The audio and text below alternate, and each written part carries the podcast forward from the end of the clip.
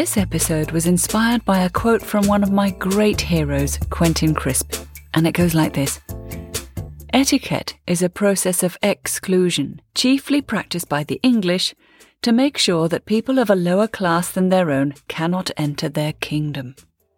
Manners, especially in America, are a technique of inclusion to make people feel welcome. To me, manners involve being deferential. You call people sir, you don't interrupt them when they speak, and you appear to listen and never contradict them. It's a question of behaving nicely and of keeping quiet and not speaking unless spoken to. Unquote. On my first trip to New York, I remember feeling pleasantly surprised at the level of politeness and courteousness, from shop assistants to subway ticket office workers to down and outs. Is it etiquette or manners? Do we conflate the two? On a quick Google search, this came up. Quote, 10 etiquette rules that everyone should master. Always greet people with a smile and a hello. Say please and thank you. Practice good table manners.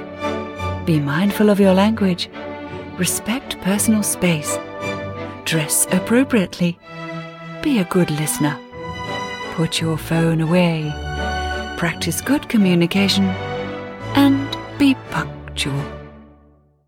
This is Emotipod a series of chats about feelings and things that make us feel things.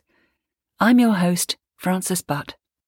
I thought I'd return to my dear friend Hilary to talk about etiquette, so off I went to her house on a warm, late summer's day. The conversation had started, as it often does, before I pressed record, and you may notice the odd bit of traffic, nearby building work, and leather chair creaks. Let's go the difference is uh, I, I couldn't decide the difference between etiquette and convention. And I thought about extreme convention. And apparently, Queen Victoria insisted when she introduced garden parties in Buckingham Palace yeah. that all ladies should wear trains, irrespective of the weather. At a garden party. And there is actually a drawing in Punch, you know, wow. devoted to this. To implement something supremely impractical as a sort of rule. How bizarre. I you see, I get the idea of rules coming in because of practicality and Me something too. yeah, that makes sense. But this was um, this was a cage putting up yeah. around people. Yeah. That unless you wore a train, you wouldn't be allowed in. Okay. This is the thing, isn't it? So to begin at the beginning with where this podcast idea started from, which was the wonderful Quentin Crisp quote about etiquette being something that keeps people in their place and is something to, to make life more difficult for you rather than manners, which are, and, and America, which is where he went to live, where it's to make, put people at their ease, is the absolute opposite. So yes. that's where you think etiquette lies then. Yes. In somewhere to keep people in their place, on yes, their toes, yes. on behaviour. These days, I do think so. So controlling people.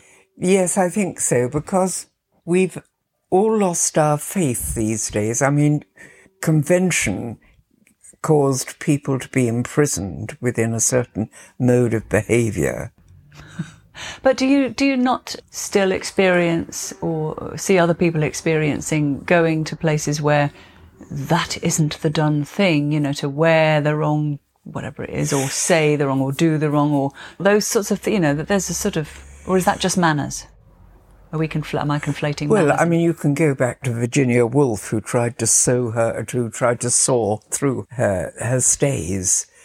There was a breakthrough of whether things mattered or not sort of one of the reasons Goodwood is kind of fun. We sort of dressing up now. Well, we used to we used to dress up to go out to dinner or go to yes. the theatre. Well, nobody does that anymore.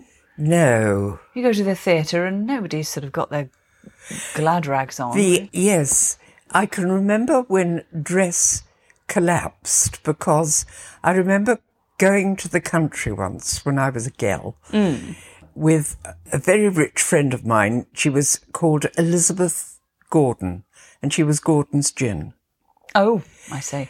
And she roared with laughter at me because she said, You don't wear shoes like that in the country. and she pointed out boots, you see, and I said, well, no, I wouldn't dream of wearing something like that. I'd probably wear Wellingtons, but because this was during the war, dress code disappeared. Right. You couldn't wear Wellingtons because they were made of rubber, and rubber was used for the war effort. Right. So you couldn't buy Wellingtons anymore. Everything collapsed. Okay. So and also, it- you're making stuff out of stuff you had and repairing Preci- stuff. And precisely. yeah, okay. You've got the got, you've got the picture. Yes. a great leveler. Yeah. Oh, it was a very great leveler. Yeah. It really was. It's interesting, isn't it? That uh, democratization of something coming out of something so awful. Yes. Most people you and I know are, or, or, mix with or like are woolly minded liberals, aren't we? I'm a militant, woolly-minded liberal. I'm an anarchist, but Oh well, we we're no, good for etiquette, then, are we? Really, in between us. we're no good. We're no good. um, I am quite surprised by what you say, Frances, that um, you think there is this ridiculous form of uh, speech and behaviour and dress code that is still followed by a certain group of people who think of themselves as superior. Yeah. You still believe that? I still believe that, and I also I think I kind of think, without the label etiquette, that that these there's a snob whichever group or clique or whatever people are in, they can get very snobby about the people who don't behave in the same way. So there is still that. It's not the um, yeah, it's not the silly knife and fork and the how you get out of a car and what you wear for cocktails and what you wear for lunch and what you wear for afternoon tea and what you wear what you wear for dinner and what you wear to go shooting. Um, it's not that, but there are you know sort of equivalents. Well, golf clubs. There's a good one. They're sh- they're shockers for that. Our our friend and neighbour was going. Oh no, I went to the dentist, and he was going to play golf in Wales, and the rule in this golf club somewhere in Wales, he was going to last week or something, was that if you it's very hot weather, if you wear shorts, you can't wear short socks. You have to wear long socks. See, why? But that's the rule. Them's the rules. And if you don't obey the rules, just don't join. You don't. You don't come. Yeah, They've or- got a point, of course. Or the places in um, there are still clubs in London where if you turn up without a, a jacket or a tie, they'll come, they'll bring bring out an old jacket and tie for you to put on, Oh, even yes, if you've only got a t-shirt Yes, on. that- you know that- that, sort of silly thing. that, that, that's you know that's happened to me and mine Yeah, w- more than once. See? and of course we laugh. yeah, yeah. Because it's You can't take it seriously. no. Well, thank goodness. Mm. And now I really do not believe that people care whether the things matter or Oh, not. Oh, I think people do. I think so. I think people do. Tell I think me. you because you make these things happen, don't you? You make the rules. You put you either adhere to rules or you don't. You set rules or you don't. You live by a code or you don't. Oh, you live by a code. Now you're on something different. Right. So etiquette. Take me back to etiquette, and your under. We haven't. We really have. We need to go to the preview to all this. Your understanding of the meaning of etiquette. Oh, apparently, in that little 1950s book I just showed you, the origin of the word comes from the old French word meaning label, which is that's really interesting, isn't it? Isn't so to it? yes, So it puts you in your class. yeah, yes, yeah. Yes. Well, do you really think that exists anymore? Oh God, yeah. Oh, expound. Tell Oh, okay. Um, well, at Highgrove, yes, but that's extreme, Frances. um, but it's still there. I mean, it's pockets, yeah. So it's dwindled. It's not across the whole of society anyway, but it's still there, and the privileged few still have that. But is that just in this country?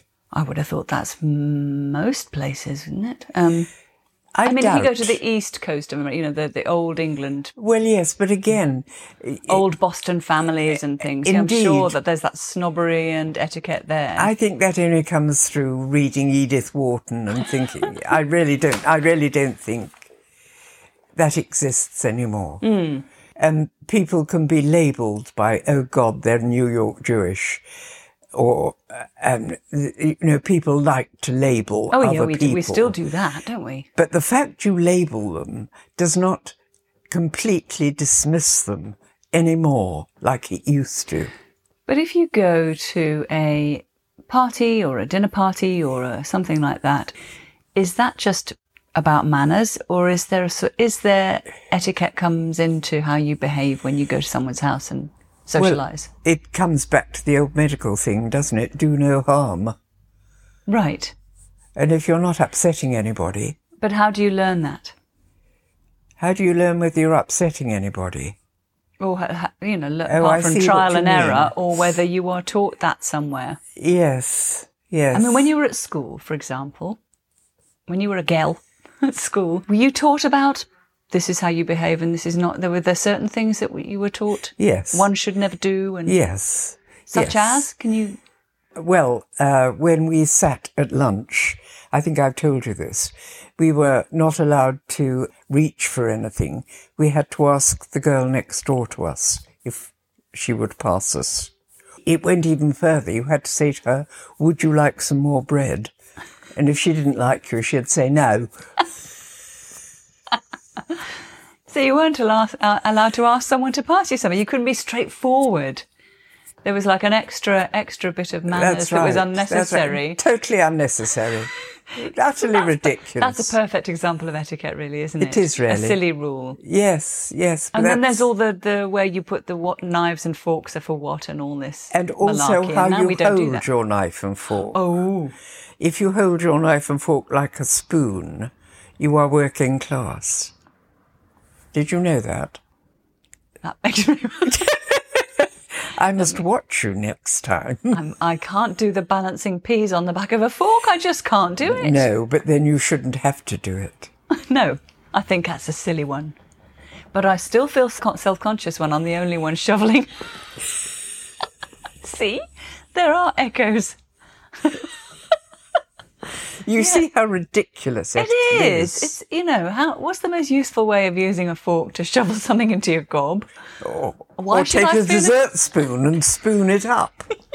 But why should I feel so guilty? But Yes. I do. I kind of do feel yeah embarrassed that I don't know how to. You know, I don't. Well, yes. Then Doesn't again, feel natural to me. Um, I, my father took me out to lunch once in, in London when I was quite young and very impressionable. And um, as we were eating, I think we got chops or something. And he said, You should never be afraid, you know, to pick up your chop in your fingers. Oh, lovely. That's very He said you should have the confidence to do it. good enough for Henry VIII. Yeah, Yes. lovely. So he was saying, forget etiquette. yeah. Have the confidence to. Oh, that would be like yes. If if the king's doing it, then everyone will start doing it. Yes. So if you're the one who's confident enough to do it, then everyone relaxes. Yes. That's nice. Yes. That's yes. nice. So etiquette is a bit silly, really, It's isn't it? so silly. It's so silly. I st- yeah, it's it's an interesting one. It's still sort of around. I think it's still around a little bit. But I just it was the it was the Quentin Crisp thing about keeping people in their place, putting people ill at ease, Yes. Being the polar opposite of manners, Yes. which is about putting people at ease. And I thought that was he was a clever man. But if you hear somebody, as I have in the past, I mean, I'm out of groups now, but Mm. I can remember somebody saying, oh, she's so nouveau. Yeah. And I can remember looking at her and, th- and saying, what a stupid woman you are. Yeah. Because her etiquette told her that this person she was talking about was not behaving. Not PLU. That's right. People like I don't, I honestly think for thinking people, it doesn't exist. Oh, I'm afraid I wish I agreed with you. I wish I agreed with you. But I still see it. I still see the slight sneer and yeah. But then you do live in the very soul of Clifton. so perhaps that's where you see it. We don't belong. That's why I see it so much.